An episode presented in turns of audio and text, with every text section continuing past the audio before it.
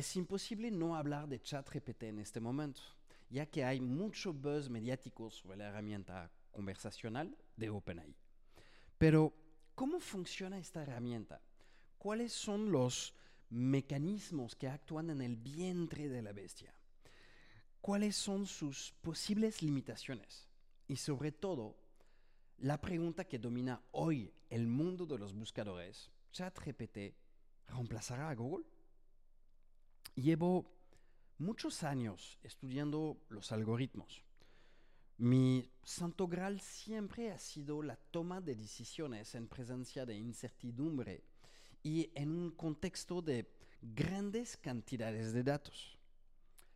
Algunos de los algoritmos en los que más tiene futuro se encuentran en lo que ahora llamamos inteligencia artificial, IA. Nunca habría podido imaginar lo que se ha visto en los últimos años en Machine Learning, el procesamiento del lenguaje natural, análisis de imágenes y similares. Vivimos una época en la que se presentan resultados extraordinarios casi semanalmente. Para ser muy sincero, me siento un poco como si estuviera reviviendo los primeros años de la web. El tema del momento es, por supuesto, el famoso ChatGPT, el recién, nacido de la familia OpenAI, y que es un gran éxito gracias a su capacidad para hablar con humanos. Nadie puede negar que la herramienta es realmente asombrosa, aunque, por supuesto, sus limitaciones eh, pueden verse desde el primer uso. Para los profesionales del SEO, la revolución de la inteligencia artificial es eh, tanto una oportunidad como un riesgo. Es un riesgo para los redactores web pero es una oportunidad para quienes solían recurrir a ellos y que pueden ver una forma de conseguir por menos lo que solían pagar.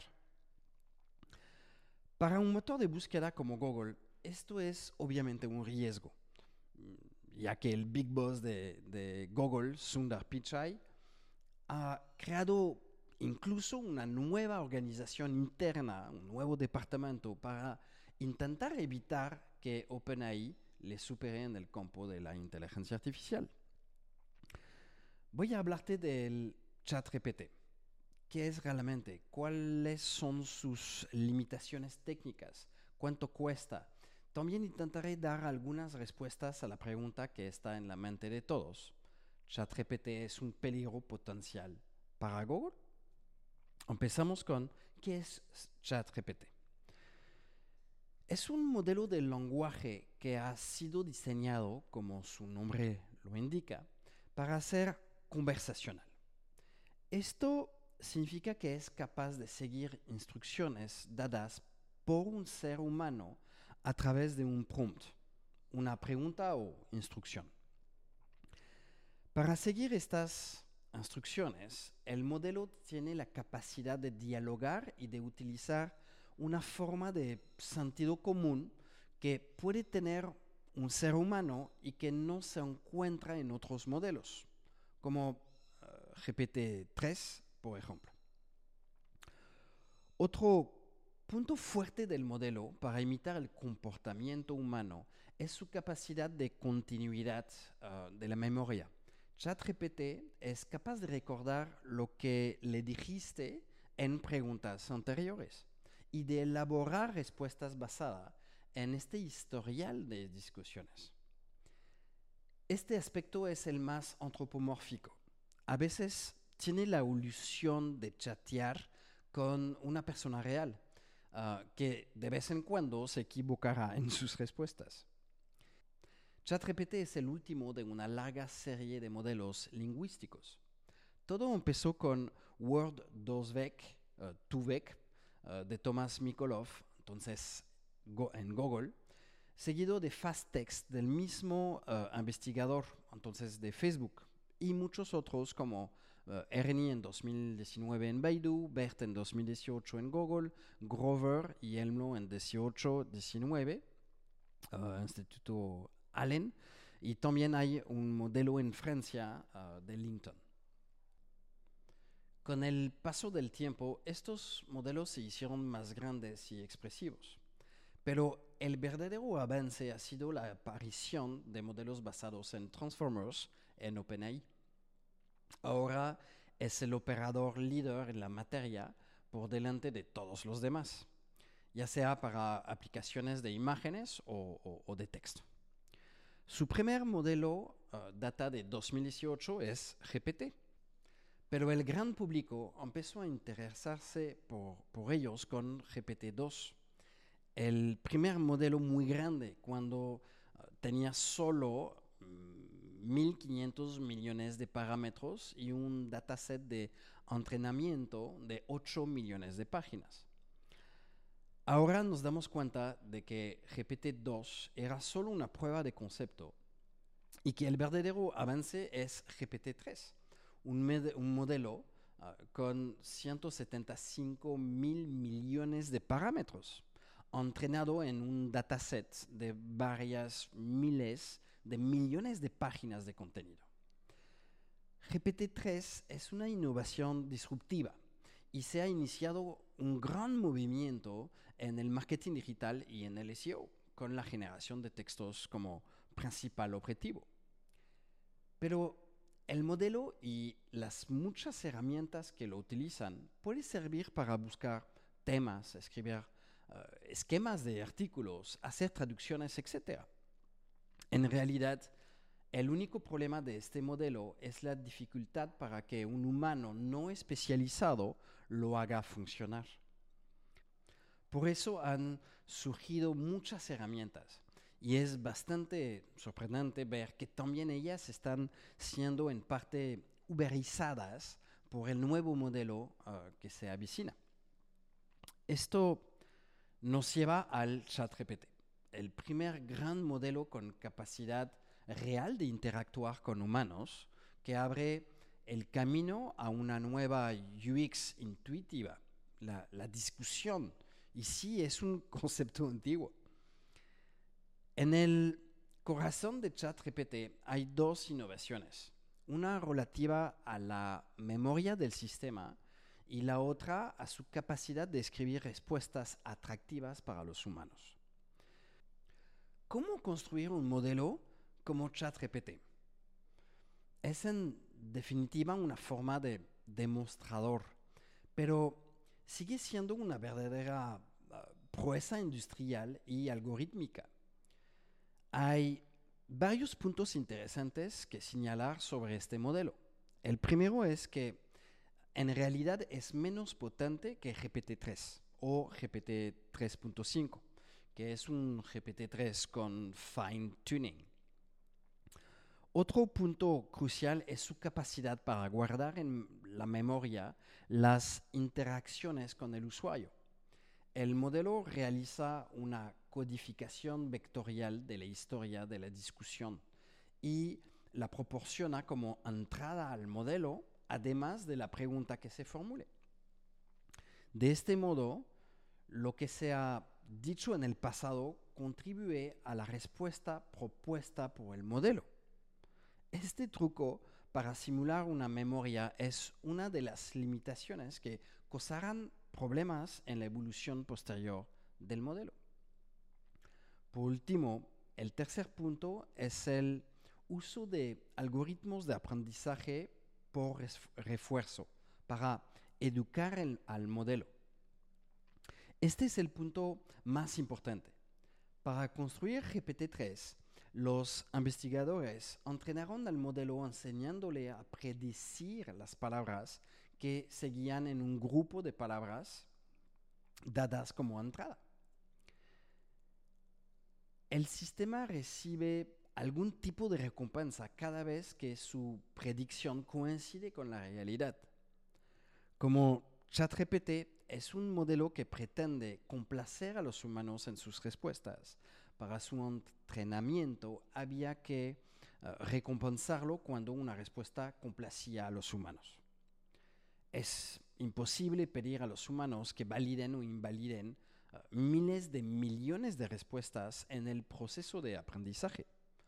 Entonces fue John Schulman quien en OpenAI uh, tuvo la idea de utilizar un algoritmo de aprendizaje por refuerzo. Un primer algoritmo aprenderá uh, de unos pocos humanos, hay un rumor uh, que hay 40.000, si les gustan o no las respuestas de calibración. Este algoritmo podrá entonces responder en lugar uh, de los humanos para entrenar al, el modelo en un dataset mucho mayor. Técnicamente, el modelo intenta una respuesta, el algoritmo de aprendizaje por refuerzo le dice si está bien o no. En un caso continúa su vida y en el otro cambia y vuelve a empezar. Esta idea se aplicó por primera vez uh, para crear un primer modelo, Instruct GPT, y ChatGPT es un modelo similar, la segunda iteración del proceso en OpenAI. Por supuesto, un modelo entrenado por re retroalimentación humana significa que pueda sufrir más sesgos. OpenAI explica que han hecho todo lo posible para asegurarse uh, de que no sea así, que nadie se, se engañe, ¿no? Y que probablemente no sea del todo cierto, pero que las respuestas atraen a un gran número de personas, lo que obviamente es suficiente para el buzz del momento. El problema del sesgo es visible en cuanto se pide información sobre temas uh, muy complejos y técnicos. Las respuestas son más bien blandas, menos buenas de lo que daría GPT-3. Se debe principalmente a que los humanos que validaron el dataset no tenían el nivel necesario para comprender y validar respuestas complejas. Veamos las limitaciones actuales y futuras del uh, ChatGPT. Dejando a un lado la cuestión del sesgo, hay dos fuertes limitaciones asociadas a ChatGPT. La primera es la de la memoria simulada. No podemos hacer uh, embeddings uh, para almacenar los datos en interacción muy largas en algún momento el modelo olvidará el pasado y de una forma bastante brutal. No como un humano que guardará en la memoria las cosas más importantes y olvidará el resto. Para avanzar hacia una herramienta mejor, OpenAI tendrá que encontrar otros mecanismos para recordar contextos. Y eso no me parece en absoluto insuperable. La segunda es el coste. Por supuesto, está el coste de fabricación. Recuerdo aquí que el coste de fabricación de GPT-3 en el momento de su lanzamiento se estimó en unos 12 millones de dólares. Pero se calcula que ahora uh, se puede conseguir un nivel de calidad similar por mucho menos. Probablemente entre 6 y 8 millones de dólares. Para ChatGPT partimos de GPT-3 y finalmente uh, vamos a eliminar algunas de sus posibles respuestas y vamos a suavizar los demás. El coste algorítmico es de manera inevitable elevado, pero también hay que tener en cuenta los costes humanos. Si hubo 40.000 personas para el entrenamiento, no es poca cosa.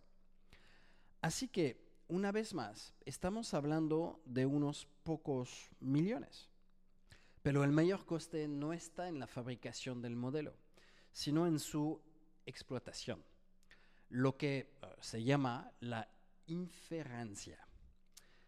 Para calcular los costes operativos hay que usar el narizómetro o una bola de cristal, pero varias fuentes coinciden en ciertas uh, estimaciones utilizaremos uh, la de un centavo cada 30 palabras. Actualmente hay un millón de usuarios. Si cada uno hace 50 preguntas al día a ChatGPT, con respuestas medias de 50 palabras, estamos en 2.500 palabras al día y por usuario. es decir, 83 centavos al día por cada uno. 830 mil dólares en total. Y creo que si el uso se hace masivo, la hipótesis de las 2.500 palabras al día está muy lejos de la realidad. Esto plantea muchas preguntas, incluyendo el modelo de negocio. Este último límite evitará que esta tecnología sustituya a toda una gama de productos existentes, al menos durante un tiempo? Es muy complicado de decir y mencionaré el caso particular del Search y Google en la conclusión. Entonces, ¿es la muerte del Search y de Google? La primera cuestión ah, que me parece importante es la muerte de la búsqueda clásica. Todo el mundo considera ah, que la búsqueda en Internet es simplemente una interfaz de búsqueda, cuando en realidad es un dispositivo ah, de interacción, es la página web del motor. Y toda una maquinaria invisible para el usuario, rastreador, índice, algoritmos diversos. Para sustituir completamente a un motor, la inteligencia artificial tendría que ser capaz de encontrar todas las fuentes, clasificar uh, las que son interesantes, populares, de confianza, etc. Y luego hacer una lista con ellas. Y luego tendría que resumirlos uh, al nivel de comprensión adecuado para su usuario. Hoy esto parece una posibilidad bastante remota. Por otra parte, sustituir la interfaz web del motor para todas las consultas sencillas es ahora posible en gran medida. Tienes que imaginar a la inteligencia artificial para el search como un amigo um, al que haces preguntas por WhatsApp para que busque en la web para ti una información. Lo que este amigo puede hacer y darte información es bastante lo que también puede hacer una inteligencia artificial. Para un gran número de búsquedas, esto puede funcionar, pero no para todas. Por otra parte, el motor sigue siendo necesario para que la inteligencia artificial pueda responderte. Esto es bastante gracioso, porque Google vía Amit Singal, en 2015, otra época, pensó que estaba consiguiendo algo así con Google Now. Ya que hablamos de Google, hay una segunda cuestión que mantiene vivas las fantasías. ¿El chat GPT va a ser el inicio de la caída de Google? Esta es una pregunta mucho más compleja que la primera. De hecho, es cada vez más ah, probable que la respuesta a la primera pregunta sea que las tecnologías que están surgiendo actualmente cambiarán el panorama de la búsqueda y, que los, y de los usos um, asociados. Esto es cierto para Google, que sin duda tendrá que reinventarse en parte. Para reinventarse, porque para morir, Google tendría que perderse por completo la revolución de la inteligencia artificial, aunque siga siendo una de las empresas punteras en la materia. Además, la historia de Google es edificante. No es el primer motor de búsqueda, no es el inventor de la publicidad en línea, no es el inventor de, algoritmos del tipo learning to rank, etc. Pero es el líder indiscutible en este campo. ¿Por qué? Porque Google siempre ha sido capaz de industrializar la búsqueda y la tecnología disruptiva más rápido y mejor que los demás. Echamos un vistazo al panorama actual. Por un lado está OpenAI y los miles de millones de Microsoft, 10 para ser exacto, OpenAI tiene GPT-3, ChatGPT y pronto uh, GPT-4. Google obtiene unos beneficios de más de 70 mil millones al año, 1 puede imaginarse el flujo de caja asociado a eso. Tiene centros de datos por todas partes y actualmente tiene un modelo documentado, Palm, tres veces mayor que GPT-3, con 540 mil millones de parámetros. Pagar a 40 mil o incluso 200 mil personas para que eh, califiquen un dataset ni siquiera es una cuestión para Google. Hacer un chat GPT más grande es sin duda fácil para esta empresa.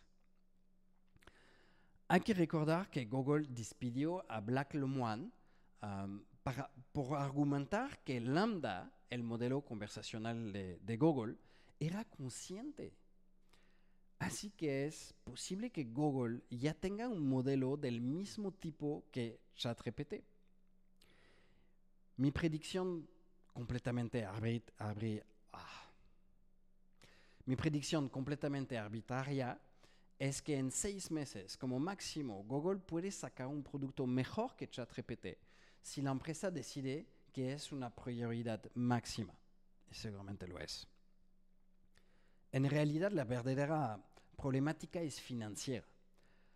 Hoy Google basa sus ingresos en un modelo publicitario que sigue siendo muy rentable, una herramienta asistente que haría en parte la búsqueda, debe encontrar su monetización. Establecer publicidad en un asistente conversacional parece complicado, mientras que un modelo de suscripción parece mucho más realista. Y en cuanto a la monetización mediante suscripción, Microsoft está mucho más avanzado con su suscripción al paquete de Office. La otra cuestión es de saber qué va a pasar cuando todo esto será de pago.